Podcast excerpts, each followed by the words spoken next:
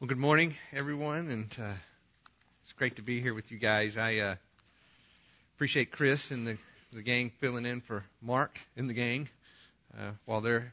Uh, Mark is still in uh, Mexico. The team came back. Mark and uh, Meredith stayed back to do some stuff in Puebla, and uh, they'll be back. He will be back this next week. She's going to stay there and help with the music camp and do some other things, but. Uh, had a brief conversation with Bruce this morning, and I know we'll hear more, but he said it was just out of this world amazing. So we've got some great stories to tell, I'm sure. Uh, we're going to continue this morning in our series, uh, Disciplines of the Inner Life, as we talk about spiritual disciplines. And before I go into this and we walk through this together, I, I feel compelled just to, to take a moment to remind you of the motivation that I had for us doing this this summer. Um, we talk a lot about, and you hear me say often about the importance of pursuing a personal walk with Christ, the, the importance of pursuing a passionate, intimate walk with Christ. And, and I am committed to that, and, and I'm calling you to the same. But, but I also recognize that, that we're all at different places, and I may speak those words, and, and some of you know exactly what I'm talking about, and some of you have no clue what I'm talking about. Um, some of the disciplines that we've walked through uh, resonate with you. You experience them. You benefit from them. Uh, some of them are foreign to you. Uh, some of them are very known, and some, like we're going to talk about fasting. And, and, and, you hear that and you go, really? Do we still do stuff like that? And, and so, what I want to remind you of as we go through this this morning is what we're trying to do is, is talk about together uh, what it means to walk with Christ. And these are things that are laid out in Scripture by example and by instruction of ways in which men and women, um, boys and girls, have learned to pursue that passionate walk with Christ. So I want you to hear my heart. I don't want this just to be a boring exercise of, of uh, going through a list. I want this to be a heartfelt understanding of what it means to walk with Christ because that's what we're trying to do together when we began this journey just a few weeks ago, we, we talked about some of those fundamental basics listening to God's Word, reading God's Word, applying God's Word. You remember we talked about listen, read, and, and sow the seed. Now, because we live in the United States in the year 2011, it's safe to say that we all have a, a freedom to pursue these privileges as a gift no one here was able to choose the time and place in which they would be born. But according to God's design, we are here in this place and time, and that reality brings with it certain freedoms. These freedoms may be changing, but for now, you and I are not restricted in any way that inhibits our ability to show up on Sunday morning at a church of our choice to hear God's word being taught. We're not limited in that. You and I are not limited when we go home to choose one of the five or six Bibles that the average family has in the United States and read it all we want. You and I are not inhibited in any way of taking those principles of Scripture and applying them to our lives and living out the Christian character and conduct in a society that by and large gives us the freedom to do that as we desire. Now, some may argue that a lot of this is beginning to change, and, and that may be true. But the fact is, you and I live in a place and time right now where we are simply not inhibited in any way to live out the fundamental practices of the Christian life. It's a privilege that we are called to steward in light of the fact that, that you and I feast on this buffet of spiritual nourishment at the same time that 25% of the world's population stares at an absolutely empty plate because they do not own a Bible. They do not have any access to the truth we speak of. 25% of the world's population. One out of every four people have no contact with anyone who teaches the truth. They have no Bible in order to read God's truth. And therefore, their life is not changed by the truth. They remain dead in their trespasses and sins. One out of every four people in the world. Now, that's a pretty sobering thought, isn't it? But the reason I tell you that is because regardless of the socioeconomic status that you may have this morning, what I can tell you with utmost conviction is that you are filthy rich in the spiritual resources that you have available to you and the freedom with which you have to enjoy them. If we're not feasting on what we have been giving, that, that makes about as much sense as a man who is starving being seated at a buffet table and simply choosing not to eat. Jesus is inviting you. He's inviting you to a table of fellowship. My encouragement to you is to drink deeply, to eat heartily what the Lord has given us the privilege to enjoy. And know, know that He delights in the satisfaction that you gain in being nourished by the truth that He has given you. Drink deeply, eat heartily, be at the table of His fellowship that He daily, even moment by moment, invites you to be a part of. And, and as we've said, we're talking about here spiritual disciplines. Our freedom of choice still requires the discipline to choose. Did you hear what I just said? Our freedom of choice still requires the discipline to choose. We must discipline ourselves to step away from the current of our culture, or it will drag us right along with it we must choose to come away to that place of solitude, that, that furnace of transformation as we've talked about. We must choose to be still and be quiet and let that refining fire of silence do its work. It's a good place to be. And what we'll talk about this morning and ongoing through the summer is what do you do once you get there? Before we do that, let's go to the Lord in prayer.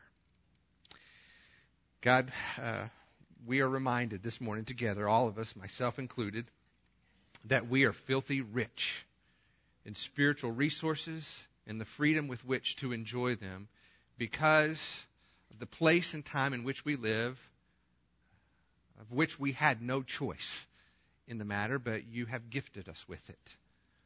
And that includes being here this morning to hear what's being said, to listen and participate in the songs being sung, and each and everything has a message from you. It has a point. You are speaking into our lives, and may we have ears to hear this morning and eyes to see what it is you intend. We pray this in your name. Amen. I've had a few conversations as we've gone through this uh, study together this summer that have gone something like this. Somebody will come up to me and they'll say, "You know, I I don't have any problem with spending time with the Lord and, and even kind of getting away and being quiet." They said, "You know what happens to me is when I get to that place where I'm still and quiet, it's like the floodgates open." And every possible thought comes to mind. Things I need to do, calls I need to make, places I need to go. Anybody relate to that? yeah, me too. It, it, it happens to me too. And at some level, as I look at that, I, I see that as confirmation that what we're trying to do is, has significant value in God's kingdom plan. Because think about it. If the enemy didn't see this as a threat, he wouldn't bother distracting you, would he? It only becomes a battleground when there's something really important worth fighting for. And so, my encouragement to you is don't let this discourage you. In fact, let it embolden you.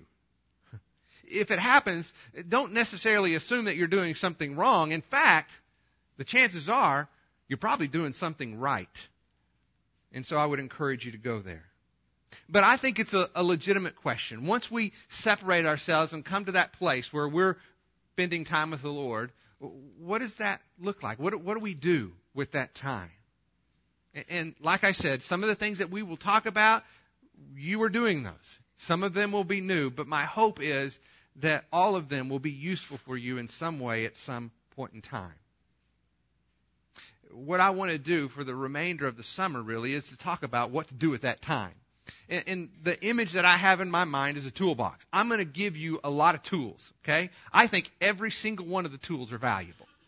But I don't expect you to use every single one of the tools every single day. There'll be certain seasons in your life where certain tools make the most sense and have the most benefit for you. But I want us to walk through all of them so that you will be able to use them when you desire to do so. Now, that being said, I would go as far as to say that it would be important to use all the tools that at some point in your life in order to avoid the predictable routine in your time with the Lord. Because I know how some of you think. And you're a lot like me. What you're saying is, hey, give me the list and I'll do it. And you're exactly right. You will follow the list. You'll do all the right things in just the right order with very little benefit. Because you'll do it with your head and not with your heart. Right? So this morning, I, I want to just give you a few tools to, to put in your toolbox. And every once in a while, pull out a new tool that you haven't used in a while and give it a try. Let, let's start with meditation. Now, I know as soon as I say that word, some of you are already throwing up a red flag and you're saying, now wait a second. Meditation is what those Eastern religions do, and Christians are not allowed to meditate. Well, let's look at Scripture together. Turn, if you will, to Joshua chapter 1, verse 8. Joshua chapter 1, verse 8. Joshua is the sixth book of the Bible. It's right after Deuteronomy if you want to find your way there. Now, this is God speaking to Joshua. Okay, so this is God's instruction. Listen to what he says in Joshua chapter 1, verse 8. He says, This book of the law shall not depart from your mouth, but you shall meditate on it. Oh, there's the word. Day and night so that you may be careful to do according to all that is written in it, for then you will make your way prosperous, and then you will have success. There it is meditation, the biblical calling to follow that guidance. Moses has died, and now Joshua is being charged to lead this massive people of Israel into the promised land. God could have given him any instruction to prepare him for what is ahead. And what he tells him is this Joshua, you will walk in my will as long as you meditate on my word. Reflect on what I have said, and it will instruct you in what you should do. The psalmist says something very similar about walking in the will of God. Turn, if you will, to Psalm chapter 1. Psalm chapter 1.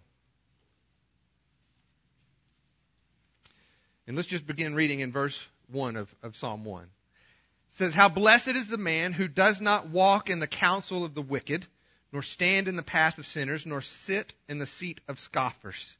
But his delight is in the law of the Lord. And here it is.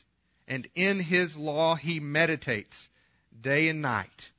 And he will be like a tree firmly planted by streams of water, which yield its fruit in its season, and its leaf does not wither, and, and whatever he does, he prospers. There is a repeated message throughout Scripture to meditate on God's Word. And, and the primary difference between biblical meditation and, and transcendental meditation of, of, of Eastern religion is, is seen right here in these two passages. See, biblical meditation seeks to fill one's mind with truth by meditating on God's Word. In other words, the, the focus on, is on Scripture. Transcendental meditation, by definition, by the way, is intended to empty one's mind through the repetition of meaningless words known as a mantra. Biblical meditation fills the mind and reflects on that which is true. And non Christian meditation empties the mind and makes one extremely susceptible to that which is false. If you took the time to read Psalm 119, you may remember what the psalmist says in verse 11 when he writes, Your word I have treasured in my heart that I might not sin against you. You see, biblical meditation is nothing more than taking the time to reflect on the truth of God's Word. It's the act of, of treasuring it in your heart, sowing it deeply inside the soil of your soul so that it can take root and grow and mature. This is why biblical meditation throughout Scripture is commanded by God. And when you examine the life and character of godly people, you will see it evidenced in their life as well. It's kind of like that analogy you may have heard about a, a tea bag. Hearing God's Word on, on Sunday morning is like taking that tea bag and, and dipping it inside that hot cup of water and then pulling it out. Some of the flavor is released, but it's pretty weak, isn't it? Reading God's Word may be like another dip, okay? A little more flavor being released into the water. But meditation is like taking that tea bag and just setting it in there and letting it sit, letting it soak. And then over time, that the fullness of that flavor is absorbed into the water as the rich goodness is realized when you let that bag just sit there and steep. It's also like Psalm 1 that we just read. It's that tree planted by the stream of water as it soaks up the truth of God's word and it makes it strong, doesn't it? So that it bears fruit in its season and its leaves do not wither. So let me give you some examples of what this might look like as you spend time in the presence of the Lord. The first example is what I'll call the one thing. How many of y'all have seen the movie City Slickers? I'm going to date myself on this one. You remember this, don't you, Tim? Right? So Billy Crystal's out on this range. He's a city boy, and he's with a cowboy who's pretty crusty. His name is Curly, right? And Billy Crystal's character is named Mitch in this movie. So they're riding along, and and Curly uh, turns to to Billy or to Mitch, and he says, Mitch, do you know what the secret of life is? And then he takes his finger and he holds it up like this. Remember what Billy Crystal says? Your finger? he said, No. He said, One thing. Just one thing. You stick to that and know nothing else matters. Well, Billy Crystal returns the question and says, Well, what is that one thing? And Curly says, That's what you've got to find out. Right? Well, I think that's a very important and simple approach to how you look at Scripture. Very often, I think we need to simplify what we do before the Lord as we go into His Word because here's the deal. You got a whole lifetime to spend in this book, and so you do not have to answer every one of your questions in one sitting. You realize that, right? So simplify it and go before the Lord, read His Word, and look for one thing. What is that one thing? That's what you got to find out. Go there and listen. I think I've told you before that one of the most meaningful courses that I had in my seminary career was my time in Psalms. And we did a great study of this in class, but the most helpful thing is what my professor assigned to us uh, during the week. And that was to take 10 Psalms and read uh, uh, 10 different Psalms each day and then pick out one thing and then journal that one thing and create kind of an ongoing journal throughout the semester of one thing per 10 Psalms all through the Psalms. Hugely significant. The most significant thing I think I did all throughout my seminary career. Let me give you an example of one of the things that I wrote, just to give you a feel for what this looks like. This is from Psalms 1, 11 through 20. This was written September 5th, 2006, okay? This is what I wrote. Some trust in chariots and some in horses, but we trust in the name of our Lord our God. This seems to be a consistent theme in the Psalms. The chapters I read this morning in particular seem to give God credit for every detail of life, prosperity, and protection. Psalm 13:10 says that if the Lord does not give light to our eyes, we will sleep in death. Psalm 16:2 says that apart from God, we have no good thing. Psalm 17:5 says that God lays out the path for us to know where we should walk. Psalm 18 says declares Psalm 18 declares that God is our rock and our shield. He reaches down to rescue us from death, and his right hand sustains us.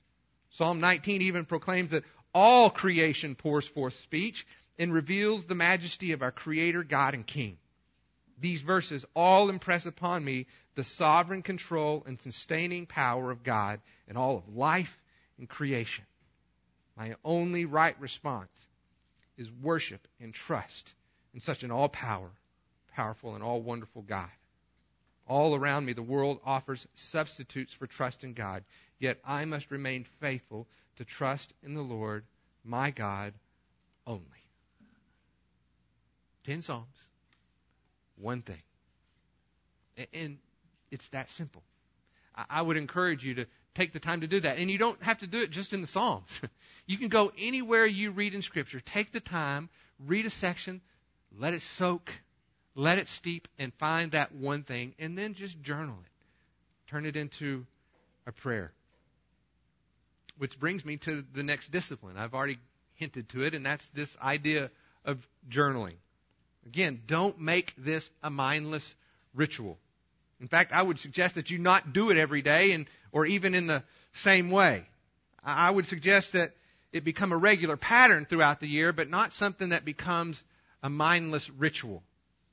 Sometimes what you write may be that one thing that you gain from your time with the Lord. Let me give you an example from my journal. This is what I wrote uh, back on June 7th. Okay? It says, in speaking of the people of Israel, 2 Kings 17.33 says, So they feared the Lord, but also served their own gods, after the manner of the nations from among whom they had been carried away. Here's what I wrote. It's interesting to me that the judgment of God toward the people of God was based upon his righteous jealousy. Although they served the Lord, they did not serve him exclusively.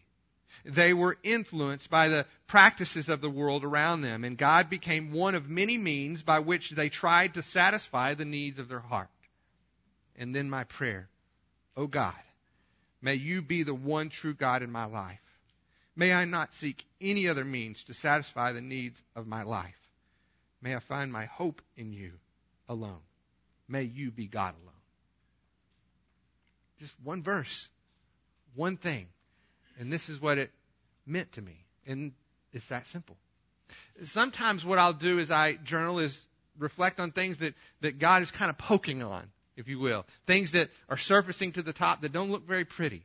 And I need to put those down just to, to be able to process what the Lord's teaching me. This is what I wrote on June 14th, just a few days later. It said, I read a Facebook post from Joel McNally that was a link to an Oswald Chambers devotional. I then read my daily scripture verse, and it was the same as the devotional Abide in me. I prayed on my way to the office this morning. I confessed my irritability and discouragement. I knew that I was not walking in the presence of the Lord. It seems that God wants to get my attention so that my circumstances do not determine His presence. His presence is in every circumstance. The question is, am I abiding in Him? And then my prayer, Lord, help me to rest in you in this moment. Help me to settle my heart in your presence. May your peace replace my impatience. May your grace replace my bitterness. May your hope replace my discouragement. As I go about my sermon prep and, and counseling today, may it be invaded with your presence, empowered by your Holy Spirit, and made new through your redemption. It's just things that God impresses upon your heart that are important enough that you want to galvanize them by putting them down on paper. And sometimes it's not even what I read in Scripture. I'll write, for example, my reflection on the time that Graham and I spent when we went backpacking. I'll write about whenever we went to family camp. It's just these kinds of things that there's really not a pattern, and that's on purpose because routine can turn spiritual disciplines into drudgery. So keep it fresh as you consider the work and the ways of the Lord in your life.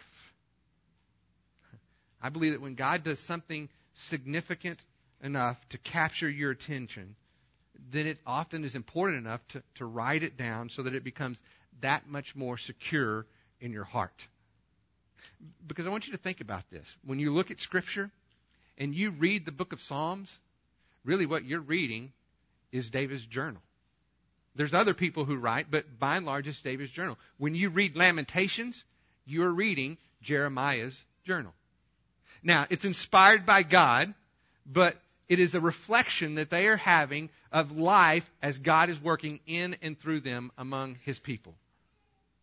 So, let me encourage you to, to take the time to, to just every once in a while jot down what God is doing in your life.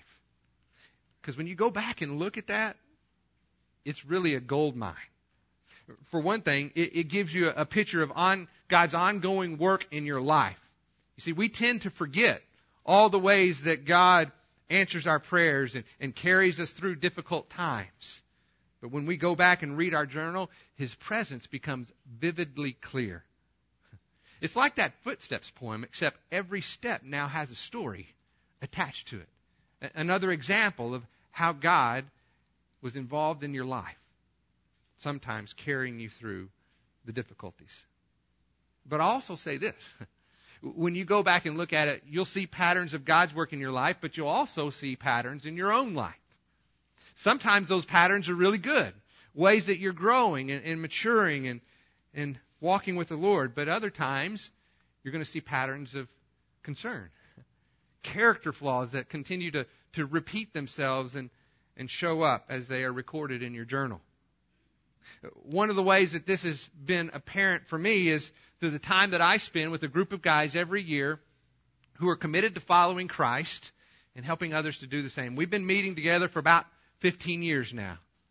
It, it all began when we were in our late 20s, early 30s, and we were looking ahead to men in their 40s and 50s.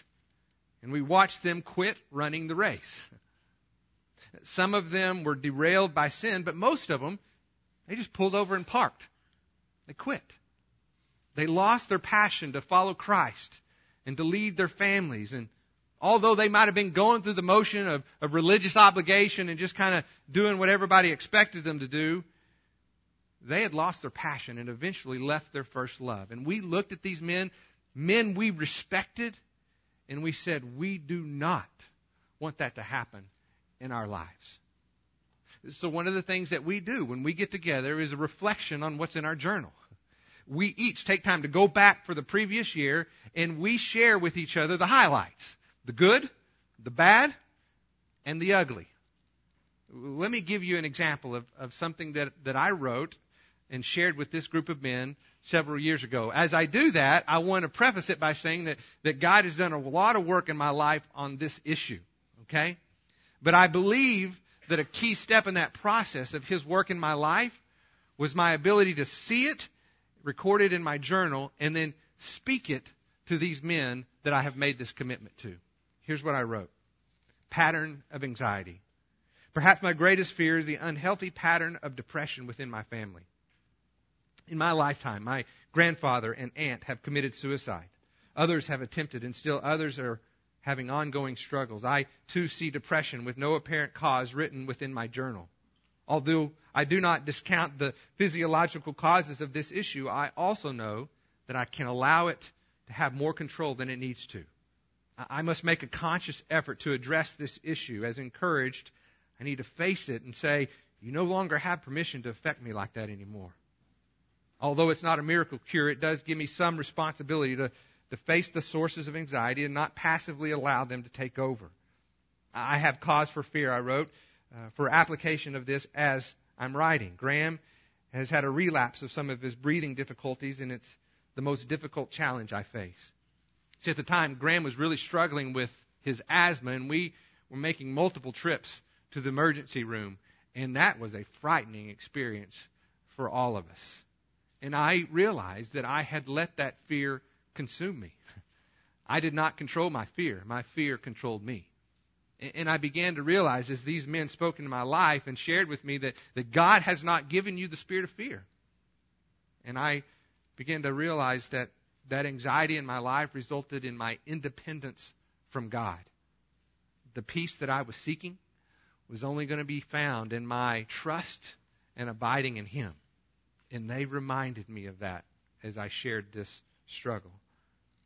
I believe that the journal is a very important spiritual discipline. But like the other disciplines, it takes commitment.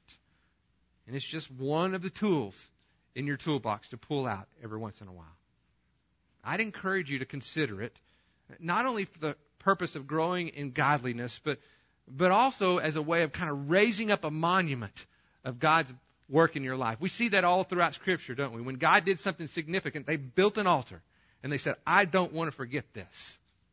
To me, that's what a journal does. It's one way to build a monument.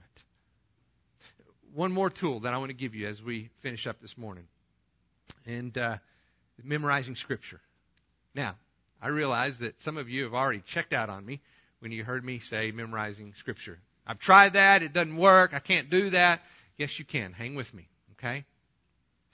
As we look at Scripture, I think that this is what David had in mind when he said that he treasured his word in his heart. Committing things to memory was doing it because it was important enough to remember. Paul encourages the Colossians to, to set their minds on things above and not on things of the earth. You may remember from our study of Philippians back in the spring where Paul writes, Finally, brethren, whatever is true, whatever is honorable, whatever is right, whatever is pure and lovely, whatever is of good repute, if there is any excellence of anything worthy of praise, dwell on these things. God's Word is the most reliable source of truth. What is right, what is pure. And there is no better place to store those things than right here in our mind. Because we take it everywhere we go. But again, don't beat yourself up over this if you've tried it and failed. I, I think that's one of the reasons that the spiritual dif- disciplines are often difficult is because we give it a try, we don't do it well, so we take that tool and psh, we chunk it. That doesn't work for me. Don't do that. Keep the tool in the toolbox because there is a season for everything.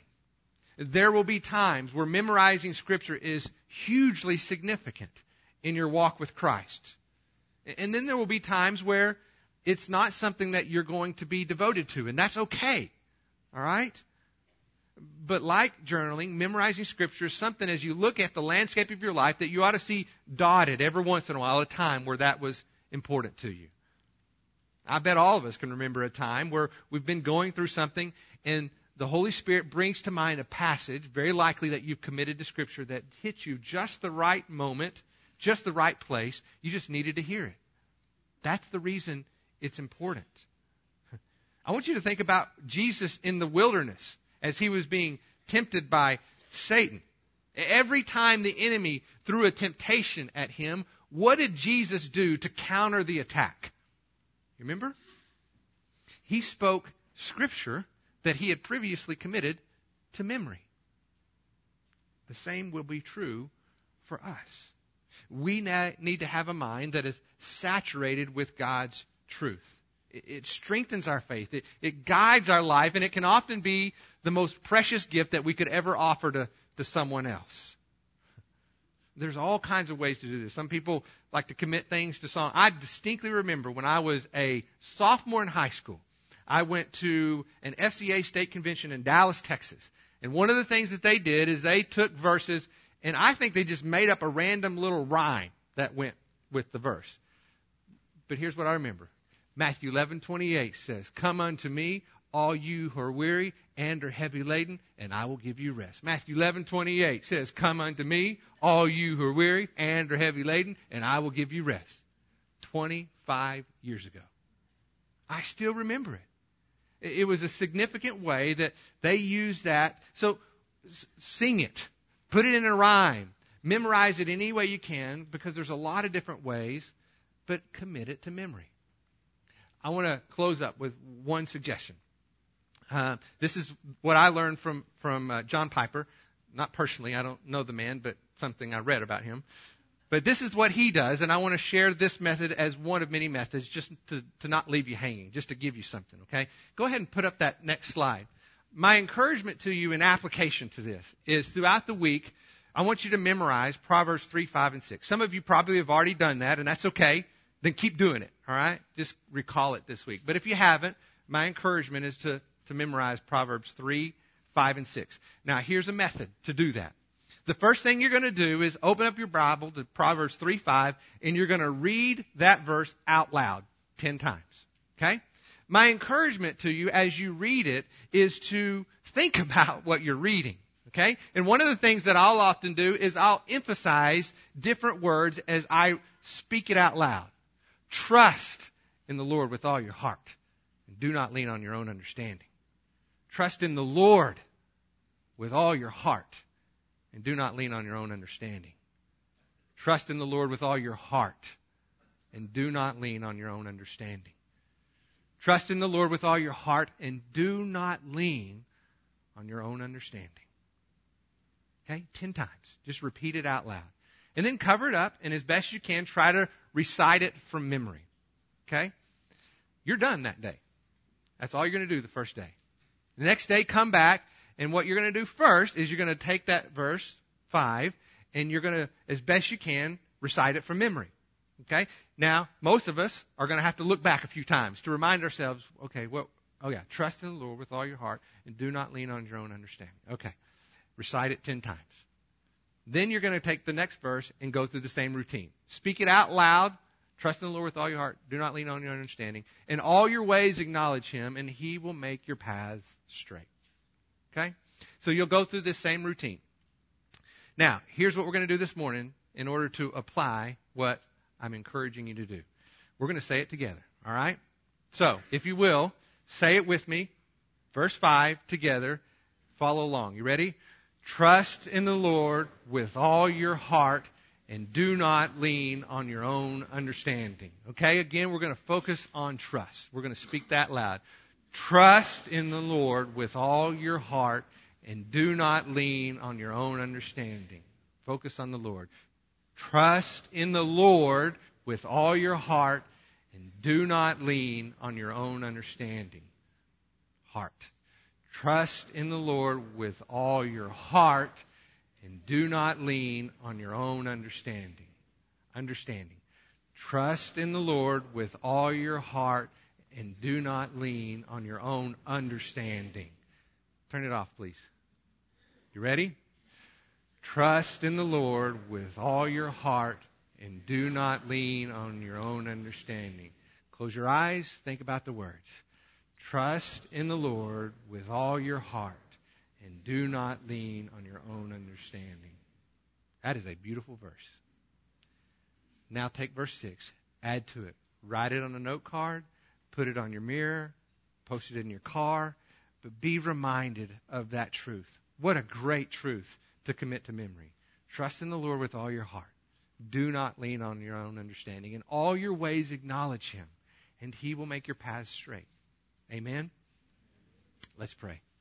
God, we are so grateful for the example that you give us in Scripture, all the different tools that you make available to us, and just the grace that you allow us to practice them at different times, at different seasons, in a way that draws us closer to you. May we not lose sight of that, Father. Help us and, and, and even protect us from becoming so routine that it becomes drudgery and we fulfill the list without really living it in our heart. Father, I just pray for each of us that we feast on the buffet of the spiritual resources that we have available to us and the freedom with which we are gifted to enjoy them. May we have been, I pray that we've been reminded today that that is a privilege that one out of every four people in this world do not share with us. Father, may we steward the privilege that we have consider these disciplines, sharpen some of these tools that we haven't used in a while. But in all of this, seek to pursue a passionate pursuit of knowing you more deeply. We love you, Jesus. And we pray this in your name. Amen.